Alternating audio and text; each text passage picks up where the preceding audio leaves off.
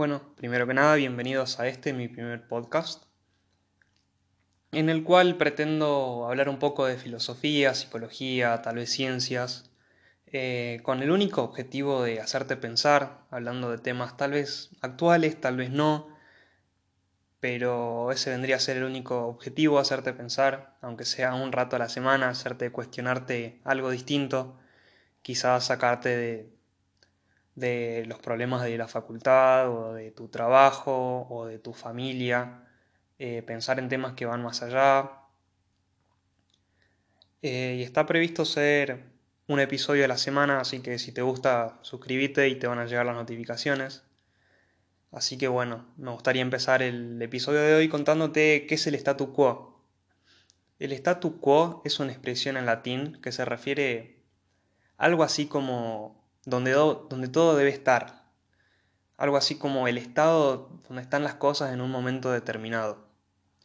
Actualmente esta expresión se la relaciona muchísimo con lo que llamamos la zona de confort. Te aseguro que escuchaste hablar de esta zona es una zona que decimos que es mental, en donde nosotros nos sentimos seguros, donde tratamos de no sobrepasarla, no ir más allá, eh, y está construido generalmente en base a nuestras experiencias, y en la cual nos alejamos de, de muchos miedos o de amenazas, amenazas que a veces son reales y a veces son virtuales. ¿A qué me refiero con, con esto de virtuales? Por ejemplo, algo muy cotidiano me parece que es cuando uno tiene ganas de hacer algo o vestirse de una forma o ir a determinado lugar y termina no haciéndolo por el qué podría llegar a decir el resto. Es decir, yo ya me estoy anticipando a que el resto me va a cuestionar o me va a tomar como que estoy haciendo algo mal, cuando en realidad yo todavía ni siquiera sé si es así. Esto es un miedo infundado o supuesto por nosotros. Quizás lo hacemos y nadie nos cuestiona, es más, hasta incluso nos felicitan. Pero aún ahí está nuestra mente diciéndonos que no, que no estaría bueno y no decide arriesgarse. Si nos ponemos a pensar desde un punto de vista evolutivo, tendría sentido que existe esta zona de confort puesto que si vamos a nuestros inicios, la única misión del ser humano era mantenerse con vida y que no se extinga la especie. Por lo que, bueno, tiene sentido quedarse en esta zona de confort donde no me siento amenazado, donde no existen peligros, o aunque sea estos son los menores posibles.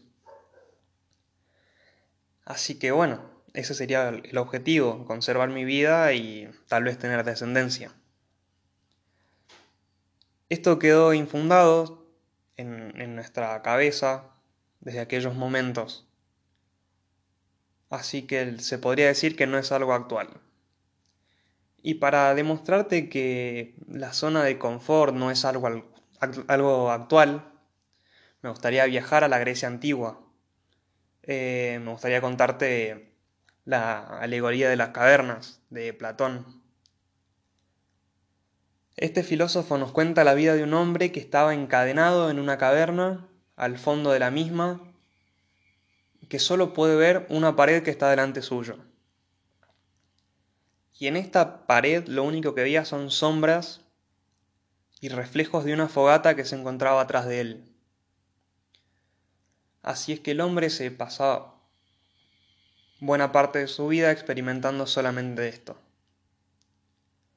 Este hombre en algún punto puede escaparse, logra escaparse. Lo primero que hace es recorrer la caverna, encuentra la fogata y lo que encuentra después es la salida. Él mismo decide salir y claro, al estar toda su vida en una caverna, lo primero que hace es ver la luz y sus ojos automáticamente se lastiman, se queda con una ceguera un tanto temporal, debido a que nunca había podido mirar el sol directamente con sus propios ojos.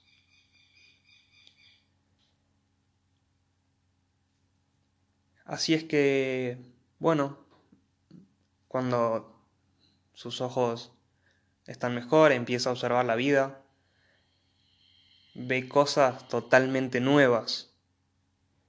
Eh, y lo que hace después de esto es volver a la caverna y contarle a los que estaban encadenados con él. Pensando que tal vez querían liberarse e ir a recorrer el mundo con esta persona, ir a descubrir todo lo nuevo, ver lo que se habían perdido. Y cuando éste vuelve, lo primero que hacen es cuestionarlo, tratarlo de loco o incluso amenazarlo. Incluso amenazarlo por querer sacarlos de la caverna. Aunque no parezca mucho, tiene relación con la zona de confort. La zona de confort es donde nosotros nos quedamos y vemos una proyección, por decirlo así, de la realidad.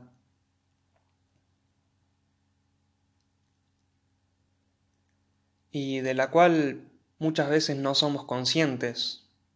Y una vez que lo somos y podemos liberarnos, eh, automáticamente, así como este hombre sufrió una ceguera temporal, podría llegar a, lastimarnos, a acostarnos incluso y querer volver.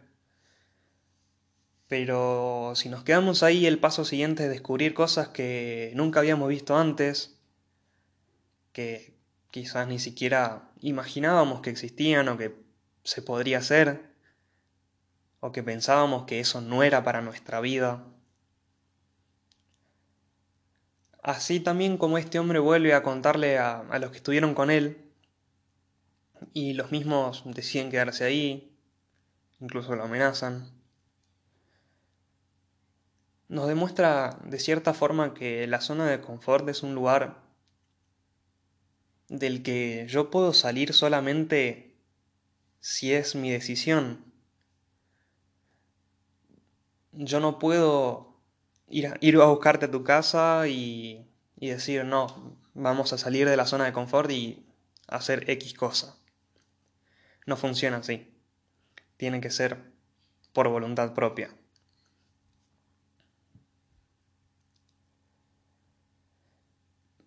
Siguiendo este viaje mental, temporal, me gustaría ir, por ejemplo, a la Alemania del siglo XIX y hablarte un poco de, este filósofo que se llama Friedrich Nietzsche. Es bastante conocido y también es bastante fuerte muchas declaraciones de las que dice. Hay muchas que son demasiado controversiales, pero voy a ir a una que no es tan conocida, creo, en la que dice que no existe zona de confort para el superhombre. Este filósofo alemán llama Übermensch, en alemán o superhombre, a la evolución del hombre actual, a el paso siguiente en la cadena evolutiva, en la que, según él, plantea que somos casi como los dioses, desde su punto de vista. ¿Y cuál era para él la principal característica de este superhombre? Bueno, trascender valores superficiales e incluso mediocres de la vida cotidiana, mediante lo que él llama una superación continua. Él dice que solo puede darse mediante una constante introspección, autoconocimiento y autocrítica. En resumen, este esfuerzo por ser mejor es una lucha contra nosotros mismos, podría decirse, contra nuestras propias flaquezas. Y para esto, Él nos, nos encaja una propuesta, que a día de hoy se la entiende como la filosofía de las artes marciales. lo único que hace es invitarnos a, combatir contra nosotros mismos, justamente para mejorarnos, para tener una mejoración continua. Así que yo te animo, aunque te parezca un poco raro, a que te pelees de vez en cuando con vos mismo, a que te cuestiones, a que te desafíes. Te propongo que esa energía que a veces gastás buscando excusas, te propongo que la gastes mejor buscando soluciones también, ¿no? Si sos tan habilidoso para ponerte tus propios obstáculos, ¿por qué no lo sos también para esquivarlos o superarlos? ¿Por qué uno no se plantea a sí mismo un debate, por así decirlo? Eh, algo así como un diálogo socrático. Volviendo un poco a la antigua Grecia, Sócrates es este famoso filósofo que nos introduce a la mayéutica. Es el método que usaba él, y dicho con sus propias palabras, para hacer parir a los hombres ideas, hacer parir verdades. Y este método lo único que hacía era preguntarse, preguntarse continuamente. Y así Sócrates se cruzaba con los llamados sofistas de la época, gente que creían o que decían tener la verdad, y los cuestionaba hasta algún momento en el que sus teorías caían por su propio peso. ¿Por qué no haces algo así con vos mismo? Si decís, la verdad que no puedo hacer tal cosa, esto no es para mí. ¿Por qué no te cuestionás? ¿Y por qué no decís, ¿por qué esto no sería para mí? ¿Por qué yo no puedo? Hacé parir tus propias verdades. A veces es muy cómodo ponerse bajo el techo de las excusas. Y me gustaría traerte la historia de, de una persona famosa, aunque quizás no la hayas escuchado nombrar. Te presento la historia de Elon Musk. Es un joven que nació en Sudáfrica y creció con tres hermanos. Y creció en una familia conflictiva. De hecho, sus padres se divorciaron a su corta edad por violencia de género. Él sufrió bullying durante su educación primaria, secundaria e incluso universidad por ser distinto, por ser inteligente, por tener gustos diferentes. Era un chico que le encantaba leer, De hecho, su madre declara varias veces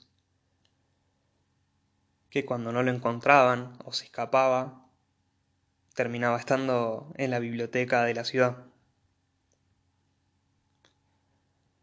Él, tras el divorcio, se fue a vivir con su padre porque no quería que viva solo. Más allá de su forma de ser, de, de ser una persona que en las mismas palabras de Elon Musk dice ser mala, con malas intenciones, que gastaba su tiempo pensando cómo hacer el mal. Su padre era un, ingeniero y lo maltrató tanto física como psicológicamente durante todo su crecimiento, hasta que, bueno, con 17 años decide irse, decide irse de Sudáfrica. Se va a Canadá con su madre, la cual gastó todos sus ahorros en irse y en alquilar un departamento. Y con los pocos ahorros que le quedaron, compró una alfombra ancha para que puedan dormir más cómodos en el piso y una computadora. Justamente para él. Fue la primera vez que le dieron la oportunidad y dejaron de una forma u otra el futuro de la familia en sus manos. Bueno, este chico creció obteniendo becas en universidades estadounidenses y a día de hoy es fundador de PayPal, Tesla, SpaceX, SolarCity, OpenAI y cuatro o cinco empresas más. PayPal fue la primera empresa en realizar pagos virtuales, en actuar como una billetera virtual. Algo que hoy para nosotros es dentro de todo común, al menos en Argentina tenemos Mercado Pago, por ejemplo, o incluso otros bancos que estuvieron sacando aplicaciones. Pero bueno, él lo hizo y hace más de 10 años. Tesla es una empresa que fabrica los mejores autos eléctricos del mundo. Seguramente en algún punto los escuchaste nombrar. SpaceX es la empresa aeroespacial privada más grande del mundo. De hecho, ellos son los que están investigando qué tan factible es establecer vida en Marte. Son los que están planteando hacer, diciéndolo de una forma en criollo, viajes a la Luna turísticos. Solar City es una empresa que se dedica a la energía solar y OpenAI es una empresa que trabaja con inteligencias artificiales. Definitivamente este tipo es un visionario. Pero ahora, ¿te imaginas si simplemente se refugiaba en estas excusas? Mirá que él realmente tenía muchísimas, pero muchísimas excusas para poner. Qué loco, ¿no?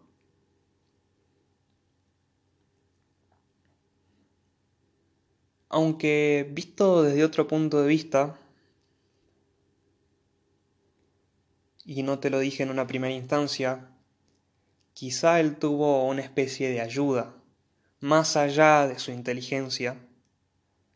Aunque no lo creas, se puede decir que él tuvo una especie de ayuda. ¿Qué tal si su tormentosa vida lo ayudó? Hay una teoría que plantea que el cerebro, al estar en una zona de confort, se vuelve perezoso. En cambio, al estar en un cambio constante, en un ambiente lleno de amenazas, está acostumbrado a buscar todo tipo de soluciones a problemas que incluso todavía no tiene. Son problemas que podrían llegar a pasar.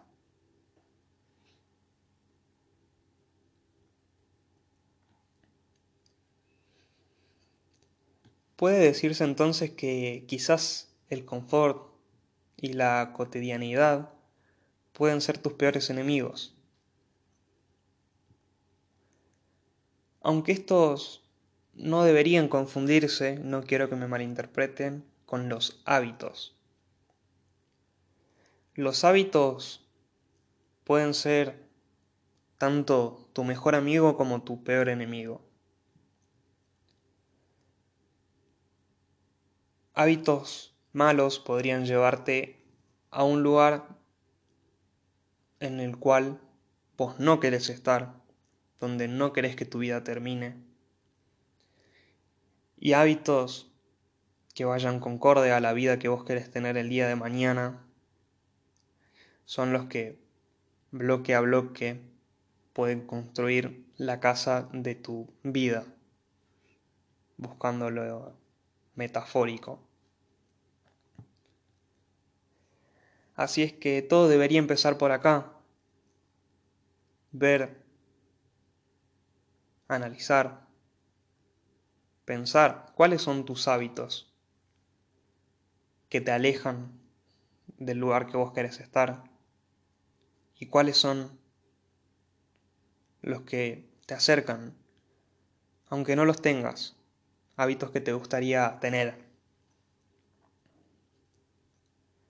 Hay una teoría que dice que los hábitos demoran más o menos 21 días en terminar de quedarse de alguna forma implantados en nosotros. Así que, bueno, son tres semanas. Si lo comparás con el resto de tu vida, no supone una inversión tan grande.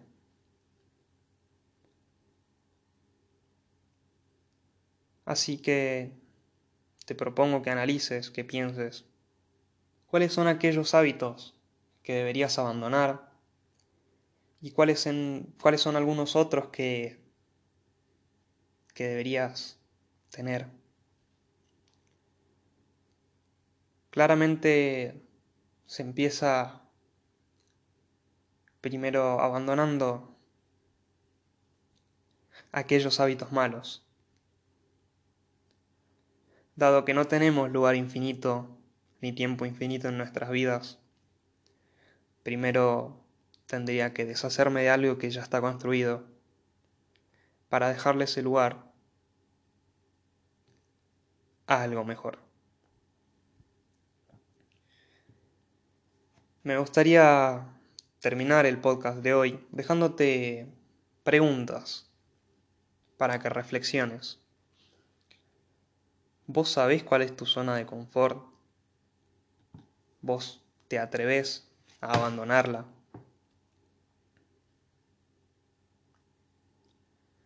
Por ejemplo, yo me animé en esta cuarentena a hacer un podcast. Así que muchas gracias por escucharme si llegaste hasta acá. Y si, como te dije, si te gusta, agendalo. Y quizás puedas escuchar el siguiente podcast que tal vez te interese. Y sobre todo, compartilo algo a alguien que, que pueda necesitarlo. La realidad es que muchas veces nosotros no sabemos muy bien cómo ayudar a, a ese amigo que se encuentra perdido, a aquel pariente al que lo queremos. Quizás vos no sepas dar tu punto de vista, hablarlo, quizás te dé vergüenza. Quizás no está en una mala posición y simplemente te gustaría enviárselo para que lo escuche, para pasar su tiempo o porque crees que podría cambiarle su día a día. Así que me despido y muchas gracias por escucharme.